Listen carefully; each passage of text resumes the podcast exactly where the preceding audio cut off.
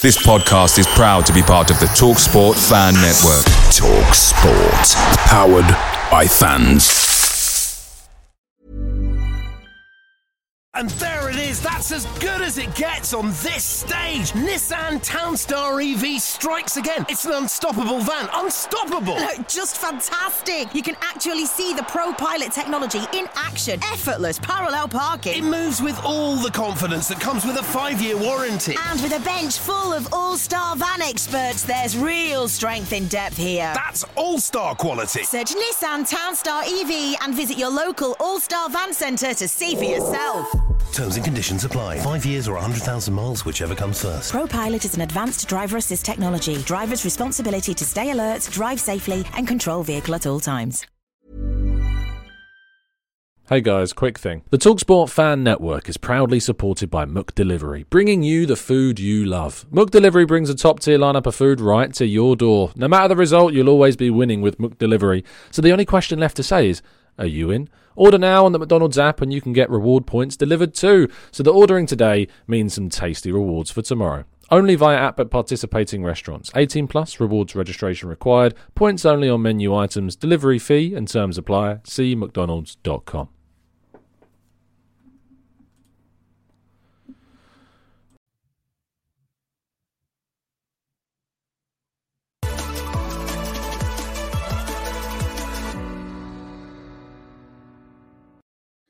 Hello and welcome to the Gooner Talk back again with you guys for another show, for another episode of our Raw Reaction series.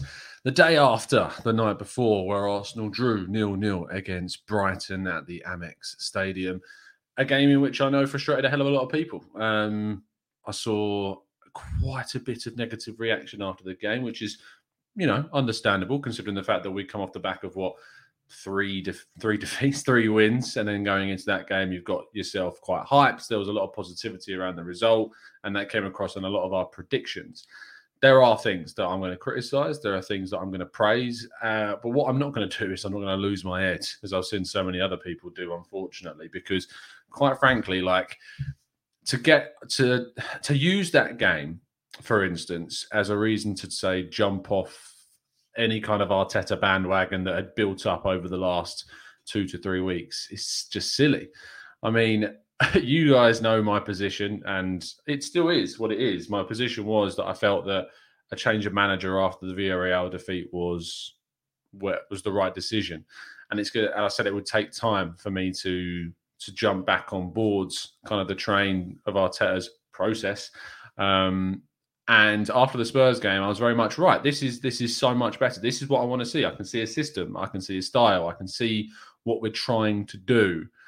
Now, just because the Brighton game wasn't great, just because the Brighton game wasn't what I wanted to see, doesn't mean I'm all of a sudden going, "Oh, there you go. Look, look, that's what we get under Arteta. Look, look at that. Look what happened." No, because that would be ridiculous. Absolutely ridiculous. To just ignore everything that's happened over the last two to three weeks because of a nil-nil draw away at a very decent Brighton side, I'm not going to lose my head about that. We're going to go into some of the things that I think were wrong. It's not like I'm not going to criticise Arteta because there were things that were wrong.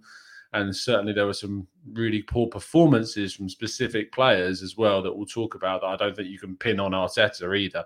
But we'll go into all of that and we'll get your thoughts and we'll get your theories. Good morning to everybody in the chat box. Thank you for joining me. As always, 8 a.m. every single day. Thank you so much uh, for you guys to uh, to make this part of your morning routine. As I've said already, please do drop a like on today's video and subscribe to the Gooner Talk if you haven't already. There'll be more content for you coming over the international break. As always, we'll be doing plenty more updates on how our players are getting on on loan and looking, of course, back to the Brighton game in the TGT podcast.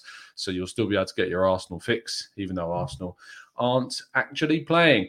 Uh, we'll be getting really. Um, we're getting through plenty of your comments today and uh, and going through how you feel about the game yesterday. Uh, there won't be the usual presentation that there usually is for the news show because this is just the raw reaction show. Straight after, uh, well, you know, less than 24 hours after the game. So let me go. Let me go through the positives. Let's do. Let's start with the positives. And guys, if you have a positive, I'd like you to throw it into the chat box now. That's what I want to see first of all, and then we'll go through some of the criticisms in a little bit. But tell me what you felt was good about yesterday's performance because I thought the way we defended was excellent. Like we, we you talk people talk about the 20 plus shots that Brighton had, but the shots that they were having were from so unlikely to score positions because we limited them to those. I think I can think of two or three chances that I think you could say were, you know, where where they should be scoring. The Dan Burn header from the cross in the first half, the the uh, the cross for Neal Maupay that Ramsdale did amazingly well to stop. Um, and to be honest, I said two or three. I can't really think of a third. Maybe you guys can remind me of something. Um, but I really can't. I can't think of any opportunity that they had. I mean, Bozu, uh, Bozu in the chat box says they only had just over one uh, xG in the game. In fact, I'm going to have a quick look at the uh, the xG for the game. Just have a look at what ours and what theirs was as well. Let's just going to stats quickly. I mean, I'll share my screen so you guys can see it as well. Let's throw this up on the screen so you guys can have a look. Here we go. Um, so uh, the game Arsenal's XG 0.32. Well, I mean, Brighton's XG was 2.94 according to according to this. So I would say it was just over one because uh, it's 2.94 according to uh, according to Wyscout. 20, 21 shots, four on target, 19% of those on target. I think they could have had a few shots that, that should have gone in, and eventually that just builds up, doesn't it, to the to the 2.94 that it was, um, which is way above what they're usually expected.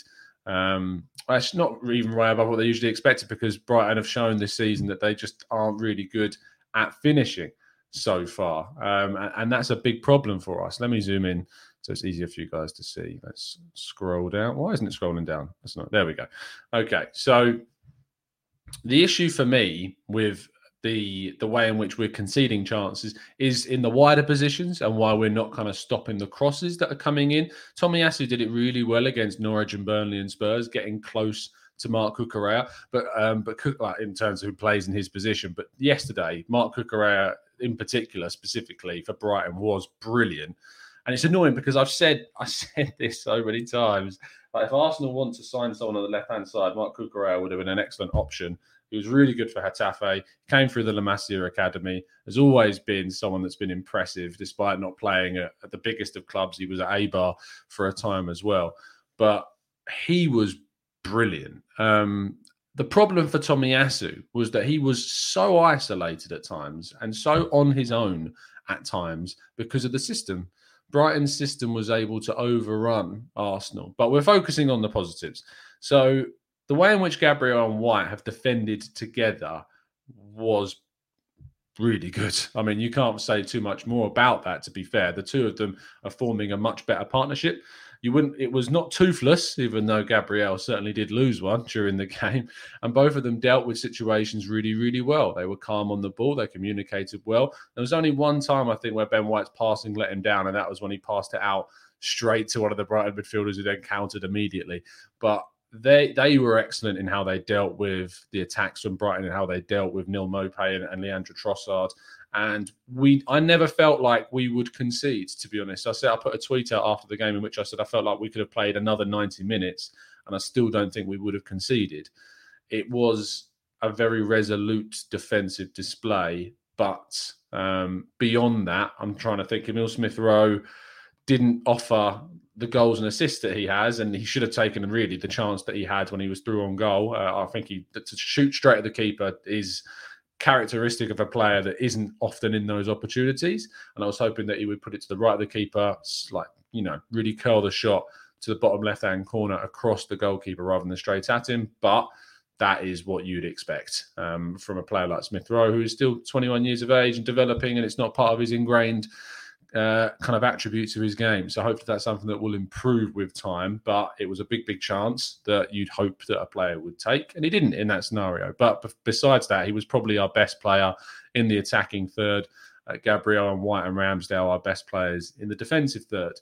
And that that's kind of where my positivity runs out because we it was a case of we defended for our lives for most of the game and had a couple of counter attacks, but beyond that. And the lineup, to be fair, the lineup I thought was spot on. And a lot of us wanted that lineup. In fact, in our preview show, every single one of the four of us, me, Pablo, Dan, and Ojo all picked that team, as I know a hell of a lot of other people did as well. So the actual lineup selection I thought was right, but then the negatives start to come forward where the negatives come forward when we start to look at how we manage the game during the match um, and Arteta's lack of change of the formation when it proved that it wasn't working. So whilst we can all sit here and go, yeah, that was definitely the formation that we wanted to see. That was the, the, the players that we wanted to see. We aren't coaches and we aren't managers, but we shouldn't be able to be sitting there going, Brighton are absolutely dominating us. We should probably change this. And it wasn't going to happen. So we'll have a look at what you're saying in the chat box to get your positives, and then we'll go through some of the other side of things. Uh, let's scroll up to quite far up because I want to get quite a few of your comments. Here we go. Positives, positives, positives. Um, let's go for the defense, says Black and Blanco. Yes. Uh, Gabriel and White, says Olu. Uh, John Bamford saying nothing. Not really true, is it? Um, we didn't lose, uh, it says Chris. Bungle says Gabriel was a pillar and a leader. Ramsdale and the defence, says Steve Stone. Gabriel and White, that's it, says Alfie. What about Ramsdale? I thought Ramsdale was a positive during the game.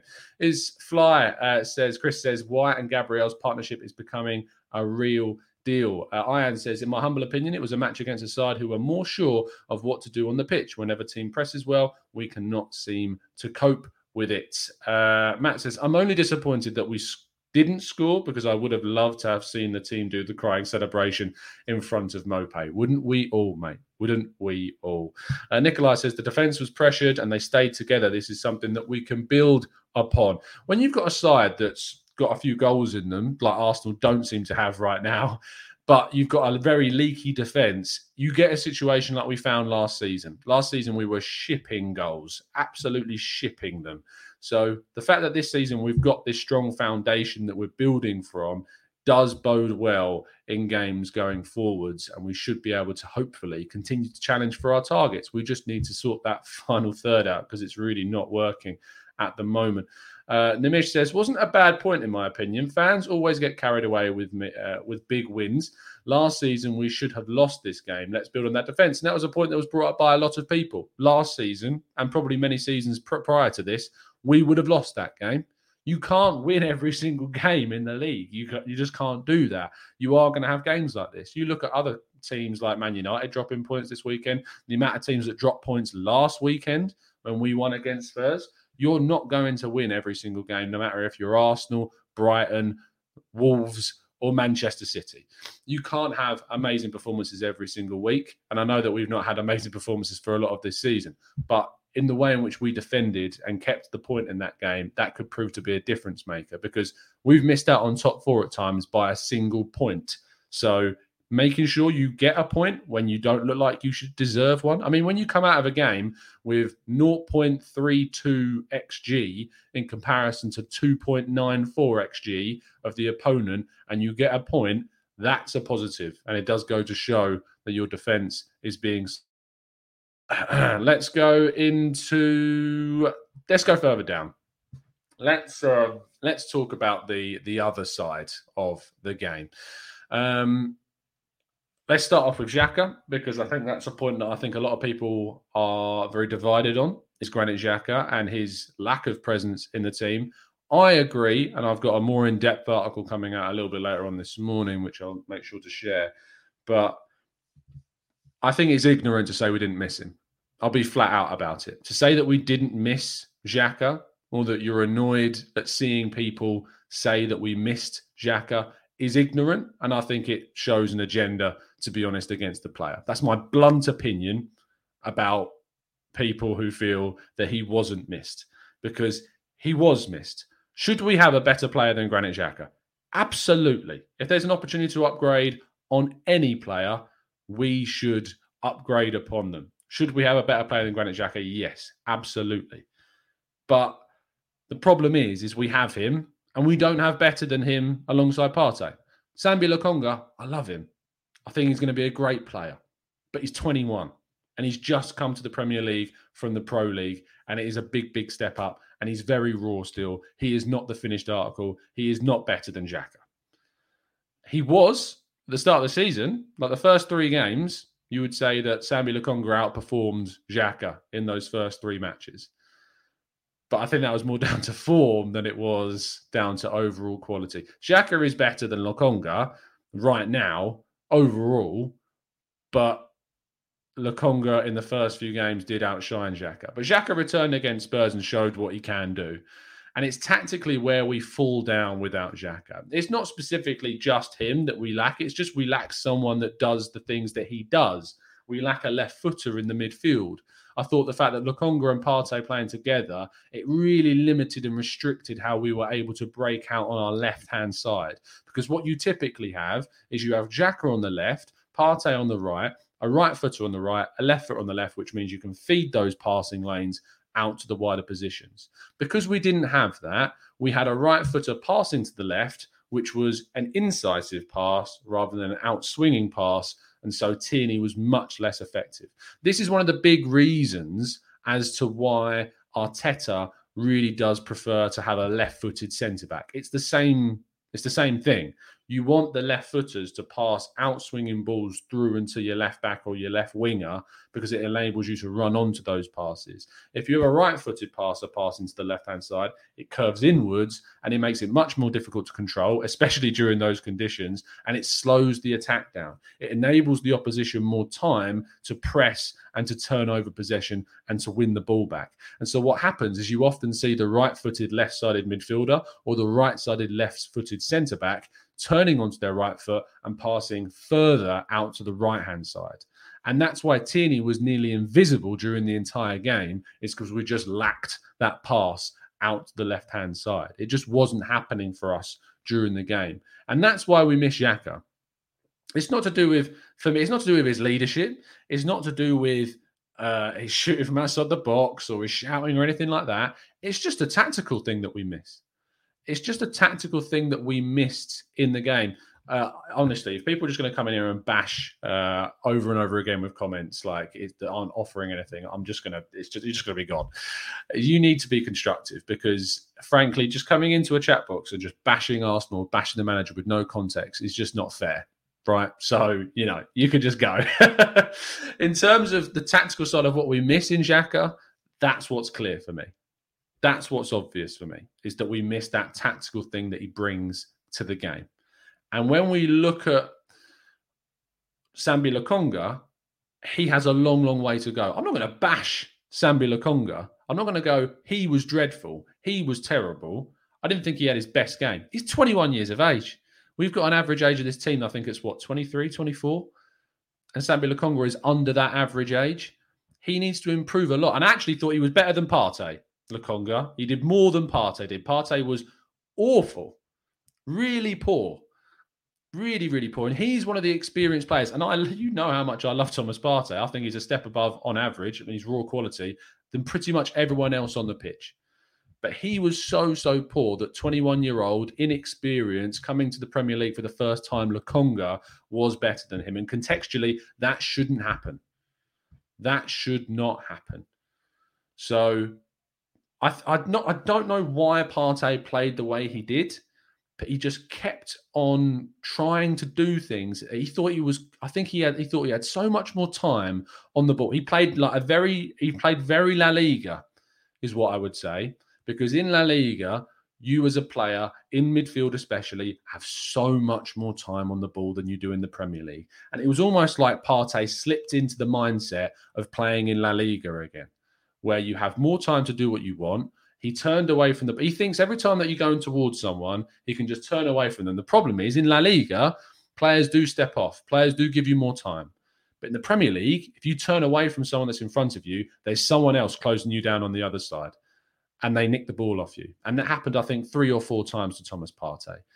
It's just a real big problem that for me, it's it's not something I'm concerned. I say it's a big problem. I don't think it's a massive issue. I just think it's something that he needs to adjust and to not forget the kind of league that he's in. And because those two central midfielders, Lokonga and Partey, were really ineffective, Odegaard, who was in front of them, just got nothing. Wasn't able to get anything. And the few times that he got on the ball was closed down very quickly because the movement just wasn't there. I think it'd be very harsh to look at that performance and go, "Oh, Ødegaard was terrible."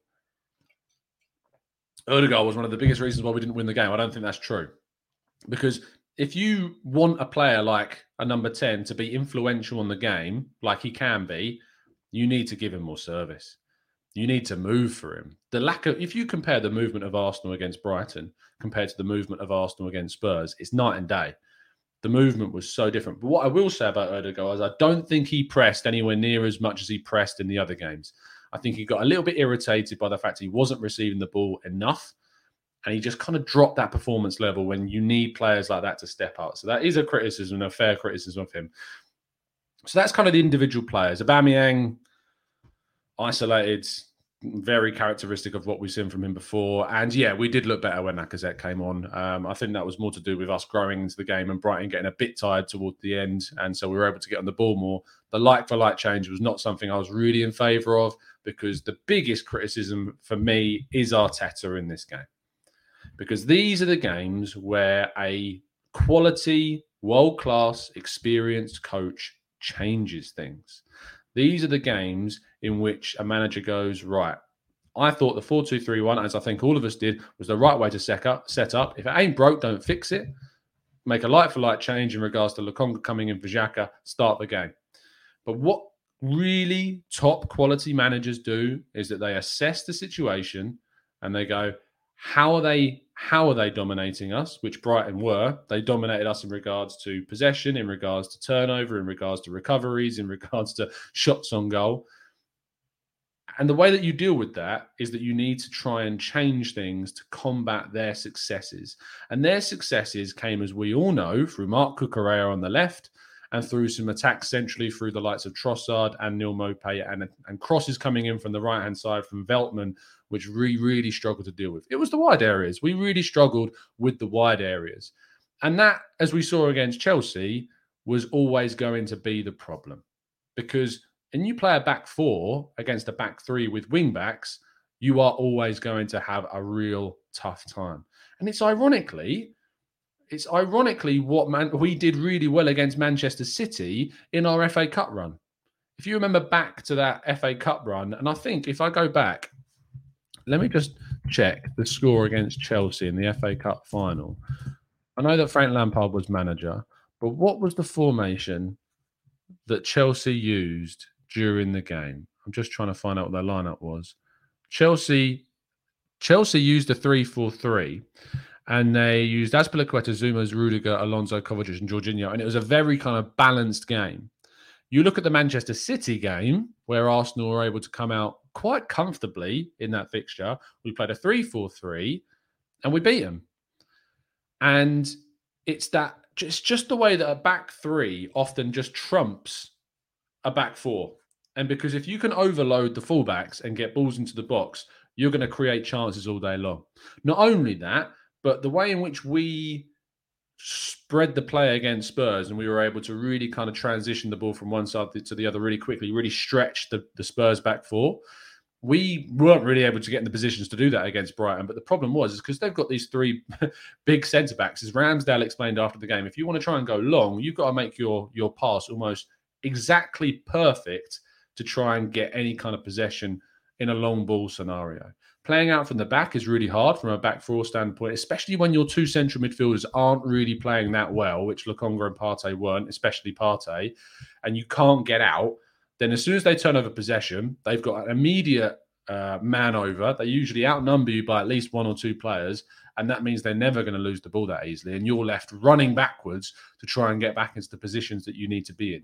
And so the problem was is that Mikel Arteta didn't recognise this. And whilst you had people online going, "Where's bring on Lacazette for for Aubameyang, bring on so and so," and I was going, "No, let's bring on either one of Maitland Niles or Cedric, change to a back three, put one of those two in a right wing back position, move Tierney to a left wing back role, take off one of Lokonga, Ødegaard, or Smith Rowe, and move one whoever's left into the left wing position, Aubameyang up top, Saka on the right.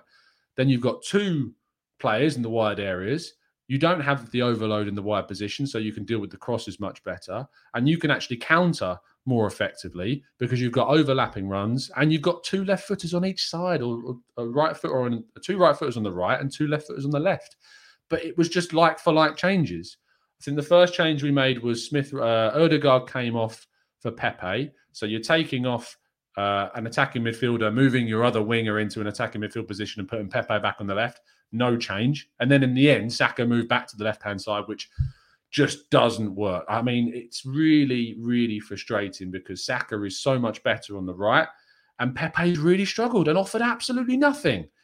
Absolutely nothing when he came on, let's be real. He, he didn't offer anything. Then we made the change for Aubameyang for Lacazette. And Lacazette, because the Brighton were tiring by this point, we were able to get on the ball a bit more. We were able to get the ball up to Lacazette a bit more, and he was able to play the passes that he was. But we still didn't create anything of note, unfortunately. We still didn't create anything we needed because we still lacked the, the numbers in the wide areas. And that's that's what's really frustrating. That's what I get really annoyed about and what makes me feel justified in my criticisms of Arteta is because whilst I think he's got some really good ideas, whilst I think he's got the right mindset when it comes to recruiting players, and he's shown that over his tenure, it's the in-game stuff that I get worried about. Because when I watch Chelsea, or when I watch Manchester City, or when I watch last season, not so much this season, Leicester, and I watch the managers in those games make changes to the formation, to the systems, to the, the style of the players that are on the pitch to try and combat what's going on, that's when I get frustrated because we just don't have that yet in Arteta. He's just not experienced enough at the moment in time to make these clear changes. And it, annoyingly, it only takes one game to try it, and it only takes one game for it to be a success for you to build upon that and to learn to do it and to do it in a lot more games. He has, I, I can't remember who said it. I think it was Hush, um, one of my colleagues over at the Arsenal Way. It might have been Umar actually, and do watch our reaction to the game yesterday over on the Arsenal Way. But one of them said that he has uh, Arteta has a very Wenger style of loyalty towards his team. Is a very kind of you know I want to trust these players to get the job done, and I want to have my formation, my system vindicated. Uh, and that's what I think is is the issue for me, um, is that he wants too much of the players to just go out and play the way they've practiced on the training ground, rather than in game recognizing the mistake, recognizing where we're being battered, and change the formation corresponding to that. So that's they're my criticisms, but we will go through plenty of your uh, comments in the chat box as well. So let's let's have a look at what you're saying. Uh, Ilya says Laca changed the game when he came on, held the ball up and were, held the ball up well, and sprayed some good passes to the final third. I think that if Laca had come on 20 minutes earlier, like so many people were calling for, I don't think he would have done what he did in those last 10 to 15 minutes. I think the way in which he was able to get on the ball more was because Brighton were tiring by this point, and so we were able to get the ball up to him better. I feel like if we'd have switched formation at half time and gone and matched them at 3 4 3, not matched them, but matched the back three specifically and gone 3 4 3, I think Aubameyang would have had a lot more joy. So I think Aubameyang would have got more chances. I don't. I genuinely don't think that you can pin the big change that was necessary on Lacazette for Aubameyang because to your striker, you need to get them the ball more often. And we weren't doing that. We weren't getting the ball to the strikers more often. And the way we needed to do that was by matching their back three. And against Chelsea, we didn't do it. And today, we didn't do it. And it was frustrating. Uh, Ian says, could not agree more, Tom. Absolutely spot on. And that is why we will stumble time after time. Uh, Neil says Laca should come on earlier. We're kicking the ball long to Aubameyang, and every time we didn't win the second ball, that changed with Laca and the Pepe should have come on earlier. The, the direct threat. I don't agree with either point, Neil. Um, I don't think Laca coming on earlier changes anything because I don't think we have enough possession still. It's a like for like change. And Pepe coming on didn't do anything. Pepe didn't change anything when he came on. He came on, took a poor corner, uh, made a couple of decent runs, but was never found because we didn't have enough players in the tax. Didn't change anything. You, making like for like changes changes nothing about a performance. The only way you're going to change anything is it hoping that your opponent changes based upon the subs and that they panic and that they make mistakes or the manager of the opposition makes mistakes with what how he reacts to your substitutions, which Potter didn't do. And by the way, I haven't mentioned Potter yet, is doing fantastic. Absolutely brilliant right now. And I was very critical of Graham Potter last season, and I felt I was quite right to be critical of Graham Potter last season because he won one home game in the entirety of 2020 with a team that I felt was much better.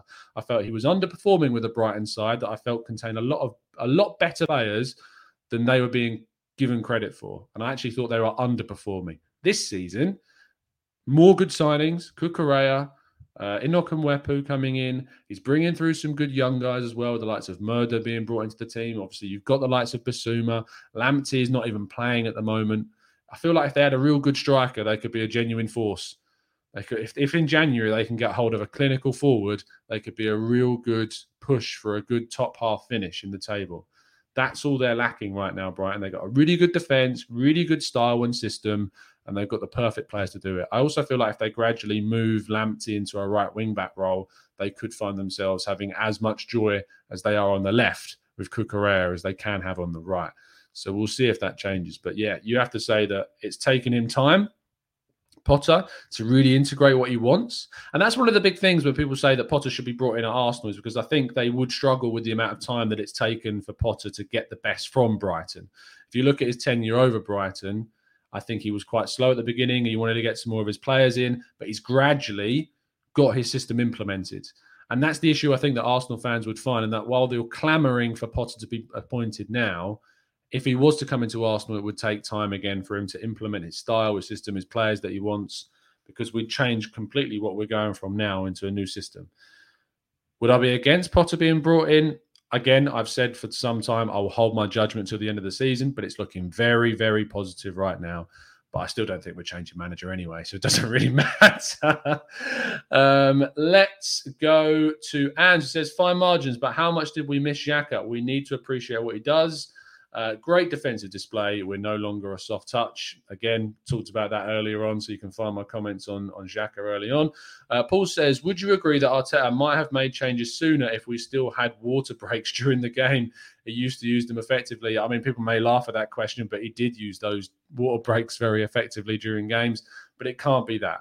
you can't you can't be it can't be that like you can't turn around and say that he needs water breaks to be a good manager yes he used them very well but no you can't use that. Uh, Uzo says, I wouldn't blame Arteta much. I think he wanted the players to have consistency with the same formation. That's fine. So do I, Uzo. I want to see consistency with the back four. I want to see those back four maintaining a, st- a stable kind of relationship. But the thing is, is if it's not working, you got to change it.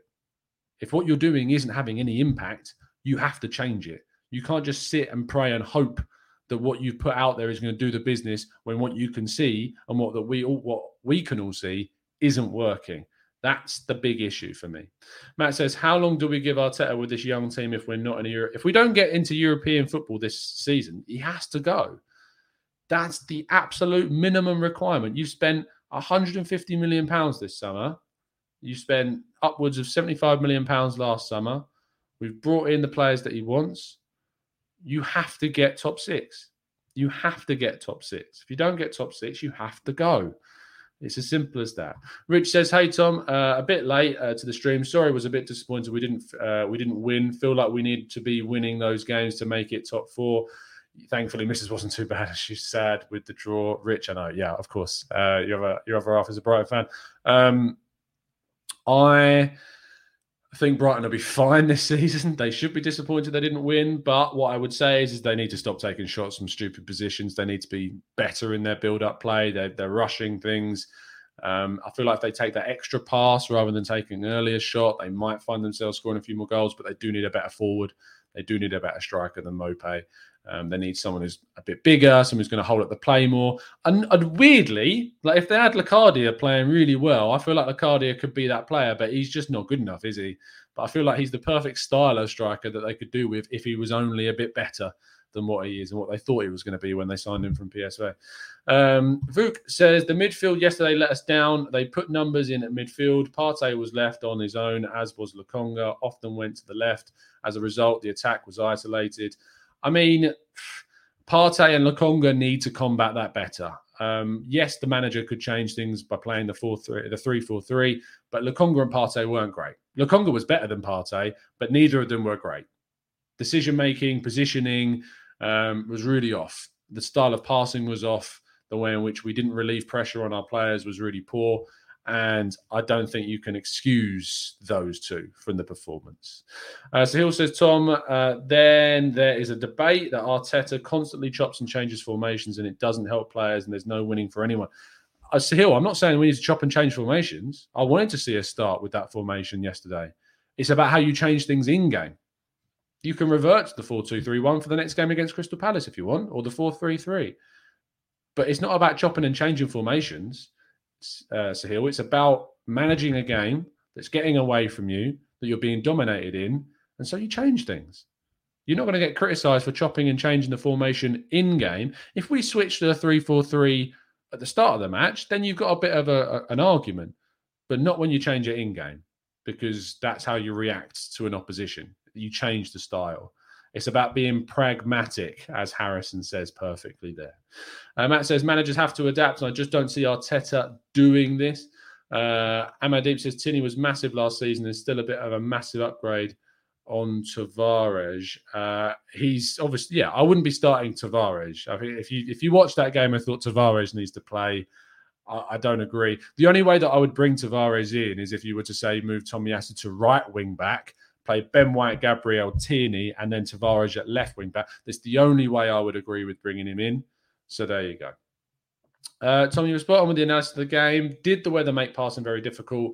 The weather is always the same for both teams. That's that's all I say about that. Is that I thought it would actually suit us better because it would allow us to play more slick, quick passing.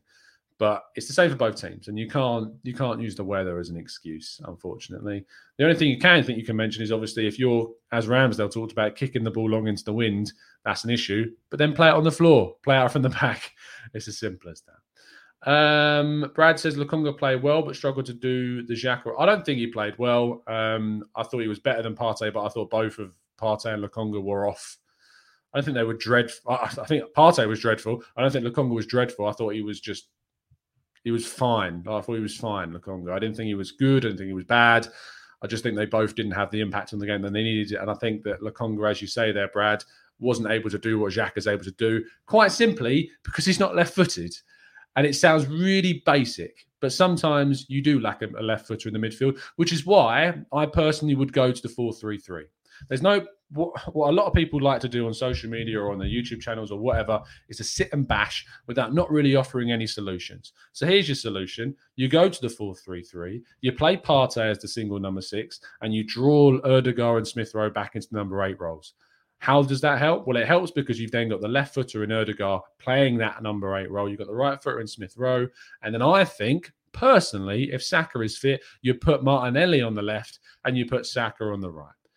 Martinelli can bring us some more goals. He's a right footer on the left hand side, which gives us balance with Tierney on his left foot and with the left foot of Martin Ødegaard as well.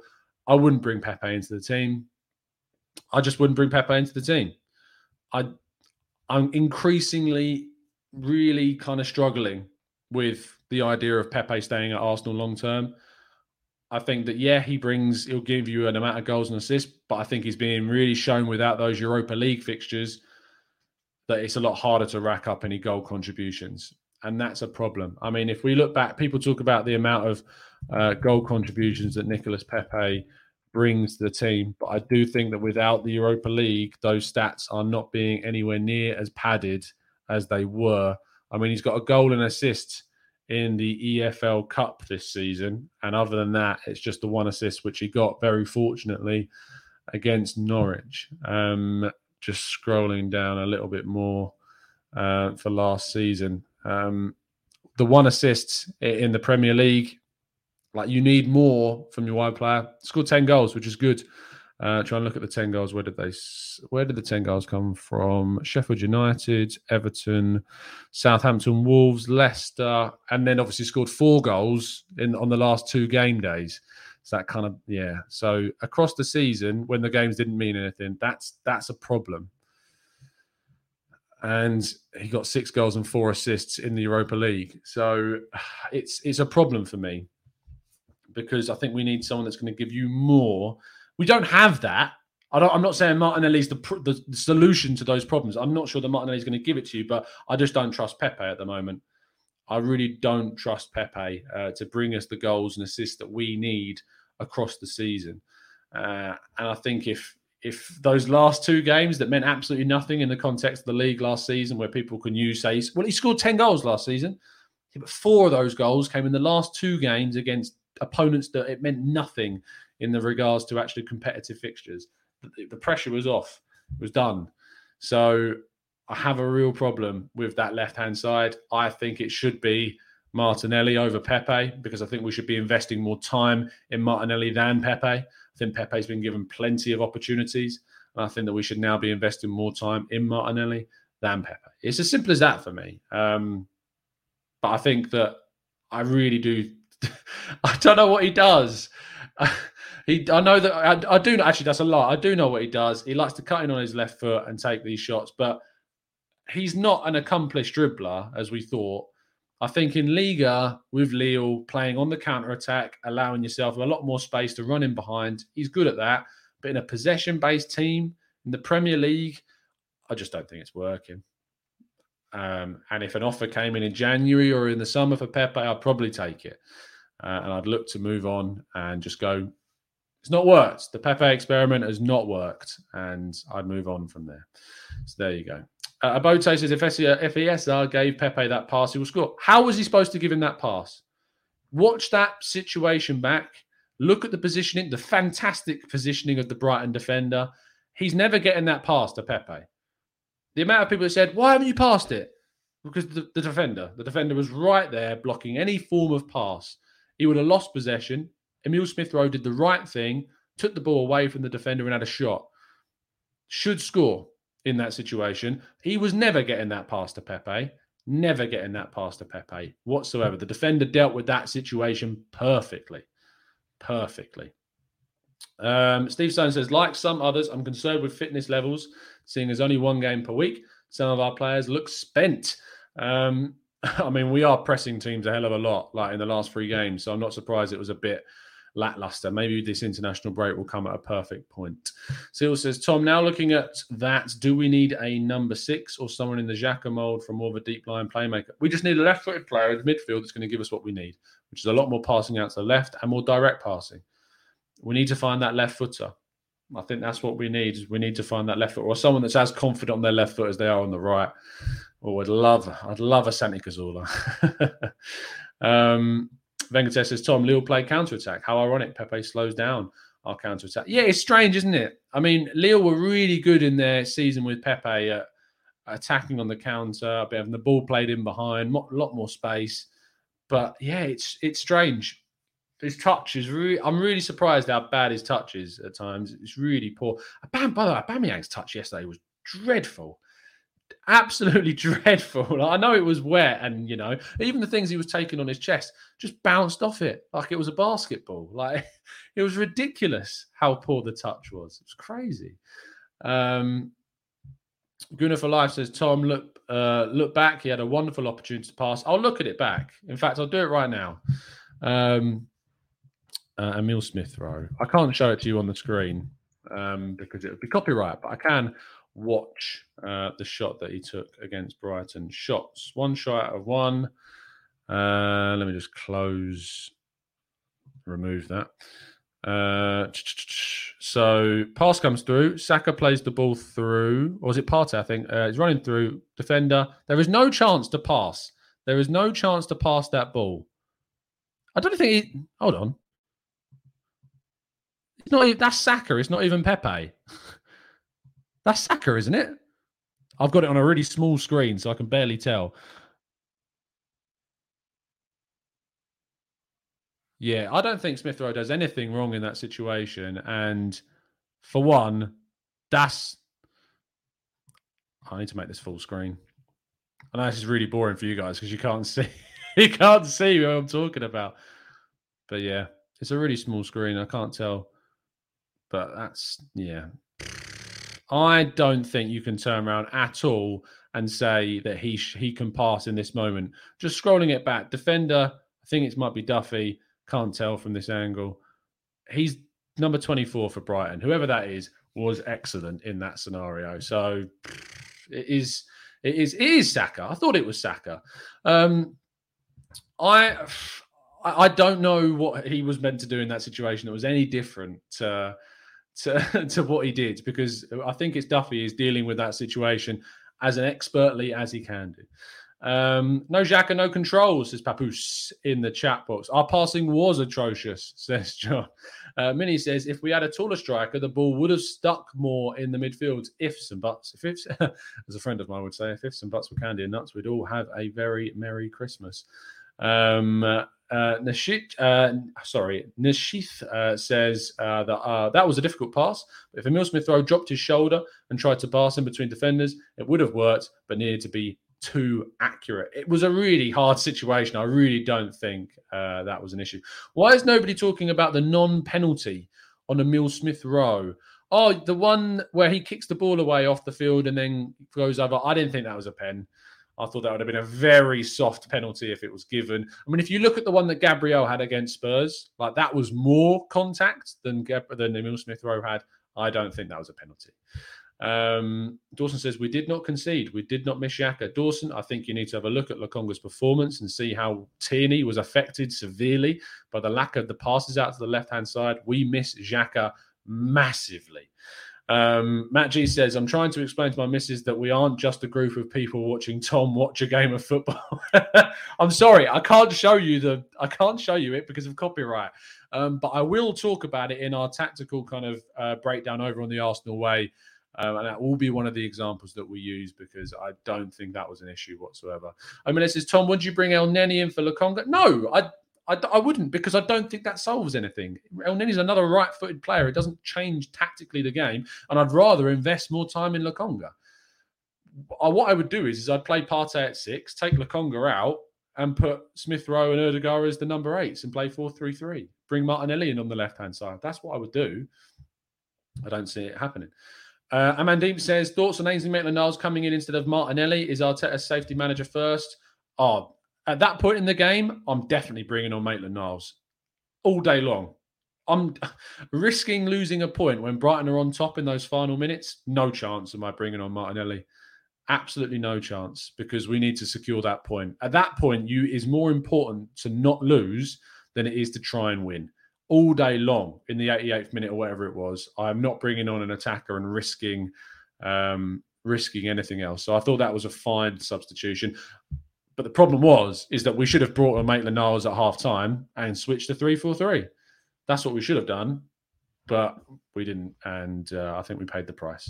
Uh, do you think this manager got sacked? Saka's not injured, Daniel. Um, he's fine.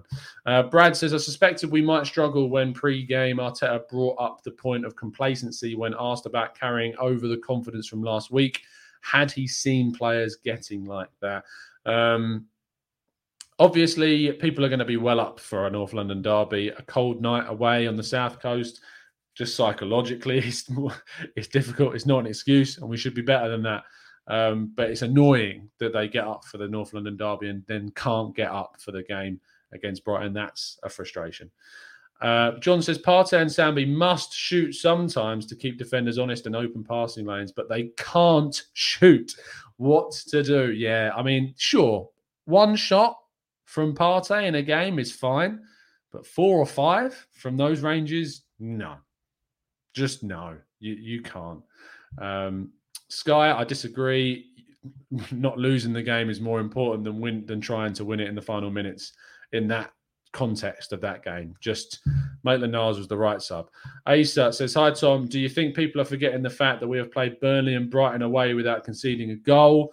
No, I don't. I think they're just disappointed that we didn't win. Um, is what I think, Asa. Which people are entitled to be disappointed that we didn't win, but I think really that when we look back at the season, we may really be thankful for that point against Brighton because not losing that game, not losing that momentum, not dropping a, a, a we're now five games unbeaten was really, um, really important.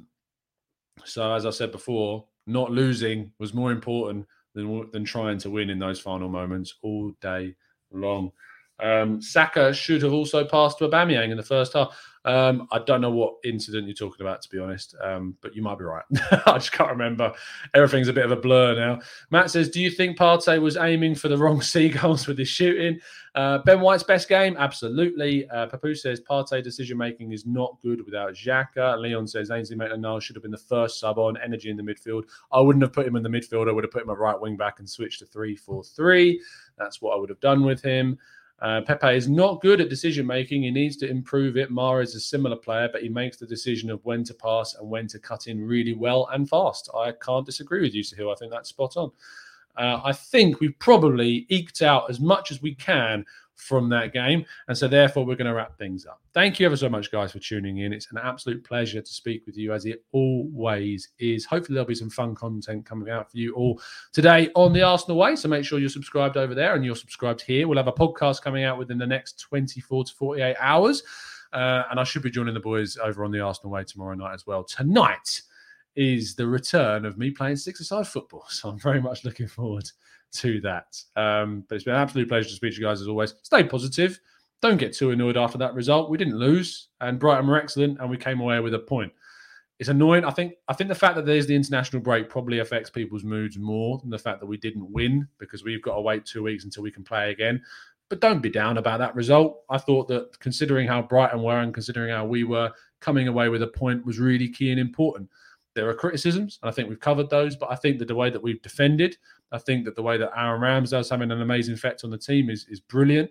And I think that there is hope that we've really got a solid defence to build a foundation from. I think we know what our problems are. I think we know where the issues are. We just now need to solve them. And fingers crossed we can do that. Have a fantastic rest of your weekend. Don't let the Arsenal game ruin it too much and uh, try to involve yourself into some more fun things on a Sunday. See you later, guys. Drop a like, subscribe to the channel if you're new around here. And of course, as always, up the Arsenal.